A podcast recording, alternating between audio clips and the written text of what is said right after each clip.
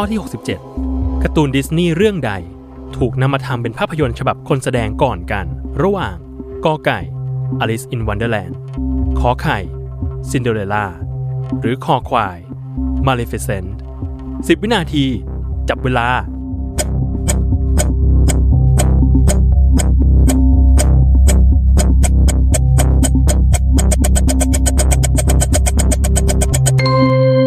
หมดเวลาเฉลย คอกอไก่ Alice in Wonderland ถูกนำมาทำเป็นภาพยนตร์ฉบับคนแสดงก่อน เมื่อปีพุทธศักราช 2553 นำแสดงโดยมีอาวาชิโคสการับบทเป็นอลิส ตามมาด้วยข้อคอควาย Maleficent ที่ถูกทำเป็นภาพยนตร์ฉบับคนแสดงเมื่อปีพุทธศักราช 2557 โดยดัดแปลงมาจากภาพยนตร์การ์ตูนเรื่อง Sleeping Beauty และสุดท้ายข้อขอไข่ Cinderella ถูกทำเป็นภาพยนตร์ฉบับคนแสดงเมื่อปีพุทธศักราช 2558